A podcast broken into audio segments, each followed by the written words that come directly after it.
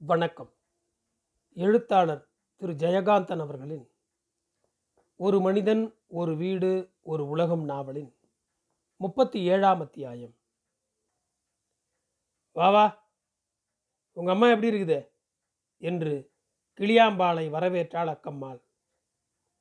தையநாயகியை பின்தொடர்ந்து கொல்லைப்புறம் போகிற இந்த புதியவளை யாரென்று தெரியாத ஆச்சரியத்துடன் பார்த்து கொண்டிருந்த கிளியாம்பாளின் கவனத்தில் அக்கம்மாளின் கேள்வியும் வரவேற்பும் பதியவில்லை. அக்கம்மாள் கிளியாம்பாளின் தோள் மீது கிடந்த துணியை எடுத்து கூடத்து சுவரோரமாய் விரித்தாள். கிளியாம்பாள் தூங்குகிற குழந்தையை கொண்டு வந்து விரித்த துணியில் கிடத்தினாள். நெற்றியில் பெரிய சாந்து பொட்டும் கன்னத்தில் திருஷ்டி பொட்டுமிட்டு மேலெல்லாம் பூசியிருந்த பவுடருமாக கூடம் முழுமையும் குழந்தையின் வாசனை மணத்தது. தூங்குகிற குழந்தையின் மேல் குனிந்து அக்கம்மாள் முத்தமிட்டாள். கிளியாம்பாள் தூணில் சாய்ந்து உட்கார்ந்தாள். அடுப்பு தணிச்சிட்டு வரேன் என்று சொல்லிவிட்டு அக்கம்மாள் அடுப்பங்கரைக்கு போனாள். கிளியாம்பாள் ஆழ்ந்த யோசனையுடன் குழந்தையையே பார்த்து கொண்டிருந்தாள். குழந்தையின் வாயோரம் ஓர் ஈ வந்து உட்கார கையை வீசி விரட்டிவிட்டு அருகில் இருந்த பனை ஓலை விசிறியை எடுத்து லேசாக விசிறினாள். பின்னால் குளியல் அறையிலிருந்து குழந்தை மாதிரி பேபி சிரிக்கிற சத்தம் கேட்டது. பாருங்க அக்கம்மா இந்த பொண்ணு ரொம்ப தான் வெக்கப்படுது என்று குளியல் அறைக்கு வெளியே தலை நீட்டி புகார் கூறி சிரித்தாள் தையநாயகி. சரி சரி. உனக்கு யாருனாச்சும் கிடச்சிட்டா நீ ஒரே முட்டை ஆடுவியே. அதுவும் போக்கு விட்டுட்டு தலைக்கு ஊற்றிட்டாடி என்று அதட்டி விட்டு அக்கம்மாள் கூடத்துக்கு வந்தாள். தாழ்வாரத்திலிருந்து இரண்டு மூன்று பிறப்பங்கூடையிலிருந்து புலியை தானே தூக்க முடியாமல் தூக்கி வந்து நடுக்கூடத்தில் வைத்தாள். எங்க? ஆளுங்க யாரும் இல்லையா? தடி தடியா நிப்பானுங்களே நீயே தூக்கியாரியே மூச்சு பிடிச்சிக்க போகுது என்றாள் கிளியாம்பாள். இது ஒரு பாரம். இதுக்கு ஒரு ஆள் வேற வேணுமா? என்று சொல்லிக்கொண்டே உள்ளே போய் இரண்டு அரிவாள் மனைகளும் கொண்டு வந்தாள் அக்கம்மாள். அக்கம்மாள் ஒன்றை கிளியாம்பாலிடம் கொடுத்துவிட்டு இன்னொன்றை தனக்காக வைத்துக்கொண்டு உட்கார்ந்து புலி அறிந்து கொட்டை நீக்கத் தொடங்கினாள். கிளியாம்பாலும் புலி அறியலானாள் என்னாடி? வந்ததுலேருந்து என்னமோ மாதிரி இருக்க? என்று பேச்சை துவக்கினாள் அக்கம்மாள். ஒன்றுமில்ல அக்கம்மா. இதோ அந்த பொண்ணை பற்றி யோசிச்சுக்கின்னு இருந்தேன். உனக்கு முன்னாலே தெரியுமா?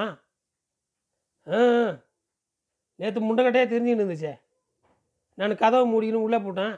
யாரா அது என்று கிளியம்பாள் அக்கம்மாளையே கேட்டாள். எனக்கு மட்டும் என்ன தெரியும்? நம்ம தேவராஜ்யம் எதிர் வீட்டு தம்பியும் பார்த்து பாவப்பட்டுக்கிட்டா இருந்திருக்காங்க. இவங்களா போய் ஒன்றுக்கிட்டார்ல அதுவாக வந்து வீடு கட்டுற இடத்துல குந்திக்கின்னு இருந்துச்சாங்காட்டியும் எதிர் வீட்டு தம்பி துணி கொடுத்து கட்டிக்க சொல்லிச்சான் உடனே தட்டாமல் வாங்கி கட்டிக்கிச்சான் ஒரு மூலையில் படுத்துக்க சொல்லியிருக்குது. பேசாமல் படுத்துக்கிச்சான் தம்பி வந்து எல்லாம் கதை மாதிரி சொல்லிச்சு. எனக்கு பாவமாக இருந்துச்சு. நம்மளை மாதிரி ஒரு பொன் ஜென்மம் தானே அதுவும்? இட்டார் சொன்னான் இட்லி கொடுத்தேன் பல்லு விளக்காமல் துண்டுறதான்னு யோசிக்குதுமா அந்த பொண்ணு. அப்புறம் தான் பல்லு விளக்க சொல்லி தண்ணி எடுத்து கொடுத்தேன். தலைமுடி அம்மா நீளம் பார்த்தியா அதான் தலைக்கு ஊற்றுறதுக்கு தை நாய்க்கு வர சொன்னேன் பாப்பமே எப்படி இருக்குதுன்னு? நல்லபடியாக இருந்துச்சுன்னா கூழ தண்ணியை ஊற்றி இங்கேயே நம்ம வச்சுக்கலாம். என்ன? அந்த ஒரு பொண்ணு வயிற்றுக்கு சோறு போட முடியாதா? நம்மளால்? இங்கேயே ஆளுங்களோட ஆளாக இருக்கட்டுமே. இல்லை முன்ன மாதிரி கிளம்பி போட்டுதுன்னா போக வேண்டியது தான் நம்ம என்ன பண்ண முடியும்? அது கிடக்கட்டும் உங்கள் அம்மா எப்படி இருக்குது? தேவலாமா? என்று புலி அறிவதை நிறுத்திவிட்டு இவ்வளவு நேரம் பேசி கொண்டிருந்த அக்கம்மாள் மறுபடியும் அறியத் தொடங்கினாள். அதை போய் நம்மள மாதிரி ஜென்மன்னு சொல்கிறியே அதெல்லாம் கொடுத்து வச்ச ஜென்மம் அக்கம்மா. எங்கள் வீடு நிறைய கருமாதிக்காக ஜனம் வந்து நிற்குது வீட்டு மரும புள்ள சாவுக்கு வந்துட்டு போனவர் தான். இன்னும் காணலையே. அவள் அவளும் முதுகுக்கு பின்னாடி ஒரு மாதிரி பேசுகிறாளுவ மூஞ்சிக்கு நேராக ஒரு மாதிரி உருகிறாளுவ. எங்கள் அம்மா எங்கள் அம்மா எனக்கு வவுரே எரியுது. முன்னெல்லாம் என்ன பேச்சு பேசும் இப்போ அப்படியே இடிஞ்சு போய் குந்திக்கின்னு இருக்குது. தனியாக குந்திக்கின்னு மாலை மாலையாக கண்ணில் தண்ணி விடுது ஏன் ஐயாவே இப்படி பண்ணிட்டு போவீங்கன்னு நான் நினைக்கலையே சாமின்னு மானத்தை பார்த்துக்கிட்டு இருந்தாப்புலே இருந்து மாறு அடிச்சுன்னு அது புலம்புறத கேட்டா என் வவரெல்லாம் என்னமோ பண்ணுது அக்கம்மா என்று சொல்லிக்கொண்டு கிளியாம்பாள் விம்மி விம்மி அழுதாள். அக்கம்மாளும் கண் கலங்கினாள். எங்கள் அம்மாவும் என்னை அனாதையாக விட்டுட்டு சீக்கிரம் பூடும் போல இருக்குதே அக்கம்மா என்று முகத்தில் முந்தானையை போட்டுக்கொண்டு அழுதாள் கிளியம்பாள். இருந்த இடத்திலிருந்து நகர்ந்து வந்து அவள் பக்கத்தில் உட்கார்ந்து அவளை அணைத்து கொண்டு முதுகில் தட்டி சிச்சி என்ன கிளியாம்பா? இதை பாருமா மனசு திடமாக வச்சுக்க. கடவுள் அப்படிலாம் சோதிக்க மாட்டார் என்று ஆறுதலும் தைரியமும் கூறினாள் அக்கம்மாள். கிளியாம்பாள் சற்று நேரம் அழுதபின் முகத்தை துடைத்து கொண்டு சிவந்த கண்களும் மூக்குமாய் மறுபடியும் புலி அறியத் தொடங்கினாள். அக்கம்மாளும் அவளது நிலைமையை மிகவும் வருத்தத்துடன் எண்ணி பார்த்தாள். நாகம்மாள் என்னதான் வாய்த்துடுக்காக பேசுகிறவளானாலும் உள்ளூர எவ்வளவு நல்ல மனம் படைத்தவள் புருஷன் மீது எவ்வளவு பிரியம் வைத்திருந்தவள் என்று எண்ணுகையில் அக்கம்மாளுக்கும் அழுகை அழுகையாய் வந்தது. உங்கள் அம்மா திட்டுந்துக்காக உங்கள் அப்பா அப்படி பண்ணிட்டாரு. அப்படின்னா பூசா உங்கள் அம்மா பேசிடுது. அவருக்கு போலீஸ் ஸ்டேஷனுக்கு போன அவமானம் தாங்கலை. அதாண்டி மானமுள்ள ஆம்பளை கவரிமான் ஜாதின்னு சொல்லுவாங்க. ஒரு நிமிஷம் சி இது என்ன உசுருன்னு? மனசு நினச்சிடுதுன்னா அப்புறம் என்ன இருக்குது? மானங்கட்டு வாழறதுக்கு எல்லாராலையும் முடியாது என்று மணியக்காரரை பாராட்டி பேசினாள் அக்கம்மாள். குளியலறை கதவு திறக்கும் சப்தம் கேட்டது. அவள் குளித்துவிட்டு அக்கம்மாள் தந்த சேலையை கட்டி கொண்டு வந்தாள். அந்த ரவிக்கை அவளுக்கு சேராமல் தொலதொலவென இருந்தது.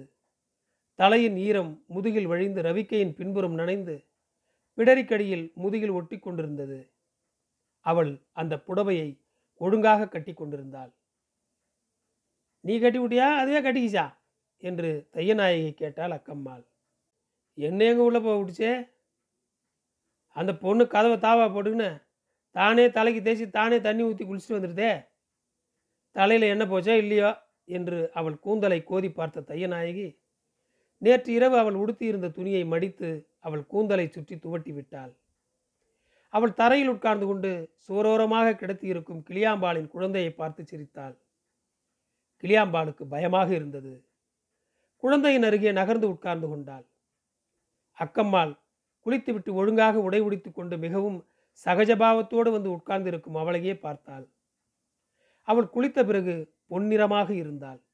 அவளது பொலிவும் இளமையும் அவளை ஒரு குழந்தை போல் தோற்றம் கொள்ள செய்தன. இவளுக்கு இந்த வெள்ளைப்புடவை நல்லா இல்லையே? நல்லதாக பூ போட்ட புடவை? கிளியாம்பா கட்டியிருக்காளே. இது மாதிரி நல்ல புடவைன்னு வாங்கி தர வேண்டும் என்று நினைத்து கொண்டாள் அக்கம்மாள். ரவிக்கு உண்ணுதா? என்று அக்கம்மாளிடம் கேட்டாள் கிளியாம்பாள். ஓ ரவிக்கு நீ தான் போட்டுக்கலாம். ஒழுங்காக தைக்காரங்கிட்ட தச்சினா என்ன?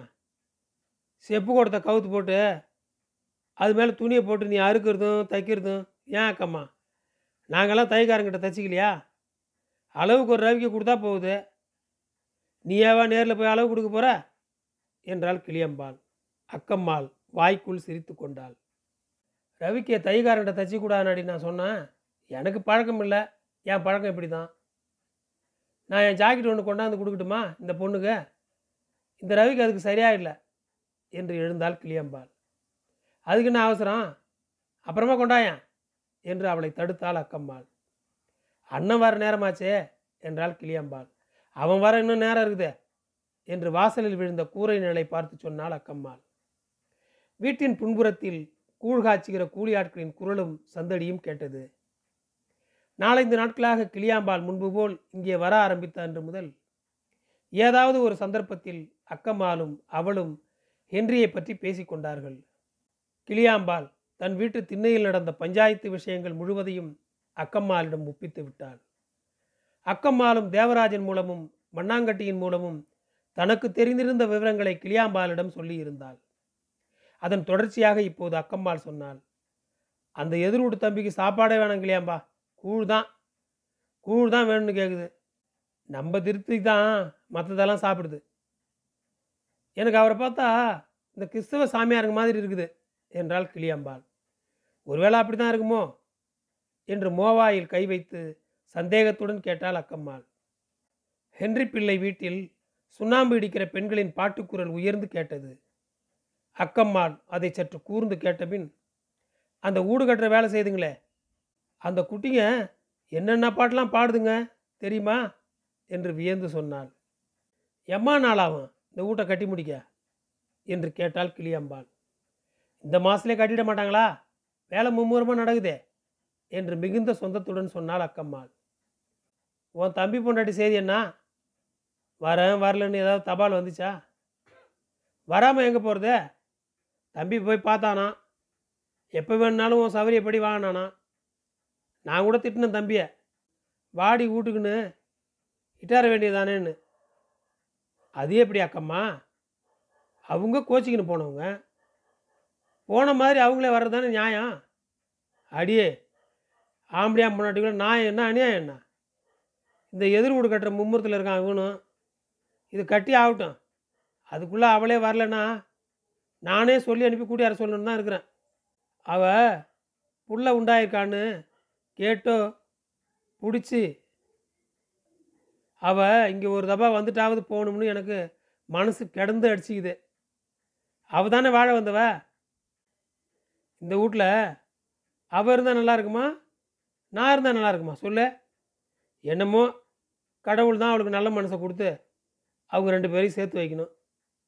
அதுக்கு தான் கடவுள் இப்போ அவளுக்கு குழந்தைய கொடுத்துருக்காரு.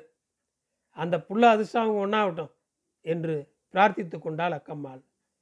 பள்ளிக்கூடத்தில் மணி அடிக்கிற சத்தம் கேட்டது. கிளியாம்பாள் குழந்தையை தூக்கி கொண்டு மத்தியானம் வருவதாக சொல்லி கொண்டு புறப்பட்டாள். இந்த பொண்ணுக்கு ரவுக்கு கொண்டாடி மறந்துடாம என்றாள் அக்கம்மாள். நன்றி தொடரும்